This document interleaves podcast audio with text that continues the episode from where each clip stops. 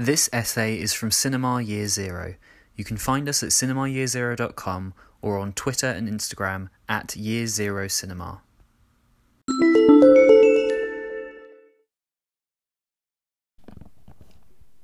Hello, and welcome back to the Cinema Year Zero podcast, where essays printed on the website are read out loud by their authors for your listening pleasure. My name is Maximilian Luke Proctor.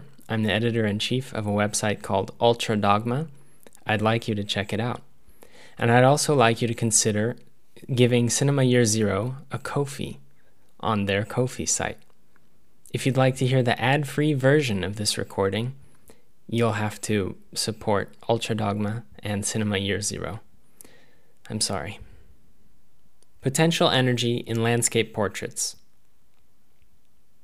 With documentaries constantly at war with themselves, documentary effectively fails as a genre label. Objective is an absolute fallacy so long as human hands guide the camera and an individual can be credited with authorship. But in an effort towards it, some popular examples of the form have tended in recent decades to fall into the same patterns, leaning ever further from actually documenting life as it is. The general trend in American made documentaries is leaning away from observers like Frederick Wiseman, despite the presence of Ex Libris on the 2017 Oscars finalist shortlist, it wasn't nominated, and instead toward the idea of constructing crime focused studies built around narrative style beats and hooks with shocking reveals. I think The Imposter from 2012 is the last example of this that I actually watched, though I've avoided numerous Netflix docs that offered a whiff of something similar. Paradoxically, the films which seem to best fit the idea of documentary, of truth, of closely documenting the lives of their makers, are those most often relegated to the fringes of moving image culture. Diary films from Jonas Mekas, Diaries, Notes, and Sketches, aka Walden, 1968, to Anne Charlotte Robertson, Five Year Diary, 1981 to 1997. First person location studies from Robert Beavers, from the Notebook of 1971 2000, to Su Friedrich, Rules of the Road, 1993. If we consider a documentary to be a document of a certain space at a given time, then allow us to consider the ways by which experimental film takes this concept to its logical conclusion and formally refigures its very parameters. A great deal of experimental film meets the basic definition of documentary. According to Oxford, a nonfiction film which documents reality primarily for the purposes of instruction, education, or maintaining a historical record. Although how the space is documented rarely matches with our preconceptions of how it should be photographed correctly in order to present the space objectively. The question becomes whether or not a diary or otherwise stylistically subjective vision of the world qualifies as maintaining a historical record. That is to say, though visually radical, Mexican filmmaker Teo Hernandez's L'eau de la Seine is certainly a document of the water in the Seine River in 1983, despite not being a traditional image of a body of water.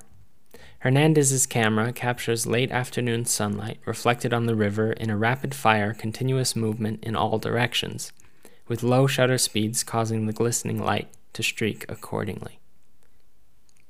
Likewise, Nathaniel Dorsky's Arboretum cycle captures the San Francisco Arboretum near his home for two hours without any single obvious wide shot of the entrance or any site specific man made indications of where we are. So, if I have seen the film, have I seen the Arboretum? Certainly not, though I have seen what the Arboretum means to Dorsky. The largely out of focus close ups construct an external projection of his interior understanding of the landscape. In some instances, the images are almost unrecognizable as plants, though the fact that they are still discernible as plants tells us that they are filmed without true abstraction in mind, meant instead as a small recalibration, just as valuable, or more valuable, of a document of the Arboretum as any visually straightforward showing of it. Such roads of questioning eventually lead to James Benning, whose documentations of space early in his career meant traveling through various geographies nearly without altering the frame, such as in The United States of America, 1975, co directed by Betty Gordon, bringing images of Oklahoma oil wells to New York in Oklahoma, 1978, and looking for topographical indications of what might provoke murder in a small town in Landscape Suicide, 1987. Eventually, his work slowed into static landscape studies, spending prolonged periods of time with smaller stretches of space. 13 Lakes, 2004, A Patch of Sky in Farocki, 2014, A Single Field in L. Cohen, 2018. Though Benning's images are minimalistic, they are often loaded with inferred emotion. Look no further than the last two mentioned titles, Odes to Fallen Friends. Farocki offers a static shot of the sky as a billow of clouds pass overhead for nearly 80 minutes, and L. Cohen shows us a static landscape for 45 minutes, interspersed with a brief eclipse and the Cohen track Love Itself. Avant gardists seek to not only represent a space, but really show us what they're made of, to forego the physical in search of the emotional. What that emotion looks like is up to its maker. That is to say, clouds, however traditionally photographed they might be, are never only clouds, yet the degree to which they may embrace headspace depends on the filmmaker's formal decisions, in this case, Benning's insistence upon a singular image. In the case of Dorsky, it's through an unorthodox engagement with traditional lens functions, focus and aperture. There's potential energy hidden in the land, energy which requires skill in order to be found. The work of the aforementioned Teo Hernandez is a great example of recontextualizing how we think of physical properties on screen. His camera constantly performs the impossible, rarefying objects, people, and structures in a warped spiral flurry shooting at low shutter speeds, sometimes single frames, and constantly zooming rapidly in and out. The effect is one of hyperfocus and constant surprise. As we adjust to the whiplash, we watch closely so as not to miss an image. While Hernandez disassembles reality before our very eyes, we are amazed by our own eyes' capacity to still recognize the fundamentals of the objects being altered. In Midi, 1985, he shows how one can move actual mountains. Physical properties, as we know them, are only facades, separating any given landscape's potential energy from our perception of it. While the camera constantly spins, twists, zooms, and elongates physical properties, and the what seems to be edited entirely in camera montage cuts most moments down to flashes of impressions, the spaces remain legible. In fact, they arguably make stronger impressions as we struggle to catch them flashing by than they would if we had a long and clearer view. The films also hold fleeting moments of unfiltered clarity, when the incessant motion pauses to recognize the blood spat by a bull in a fight in Midi. Travelogues like Souvenirs de Florence and À Montpellier, 1981 and 1988, respectively, document relaxed vacation travels, though always filtered through Teo's agitated fidgets. Statues, dogs, shops, and tourists all fly by, subject to Teo's physically rearranging whims.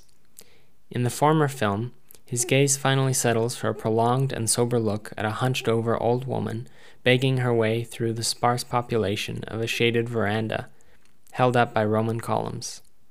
In the context of a body of work built primarily from shots lasting less than a second and focused on playing with architecture, this full minute and a half dedication to human struggle on the streets is startling. Though handheld, it is nearly stoic for Teo. Then 15 seconds of stoicism dedicated to a man asleep on the street.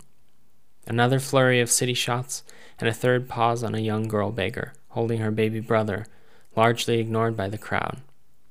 These are devastating moments of documentary, a reminder that looking does not always equate to seeing.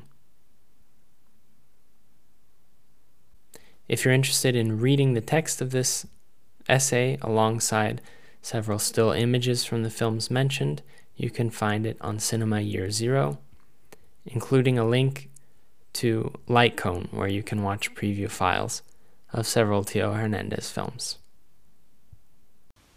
Thank you for listening. If you like what you hear, please consider donating to our Ko-fi at ko-fi.com slash cinema year zero. That's ko-fi.com slash cinema year zero.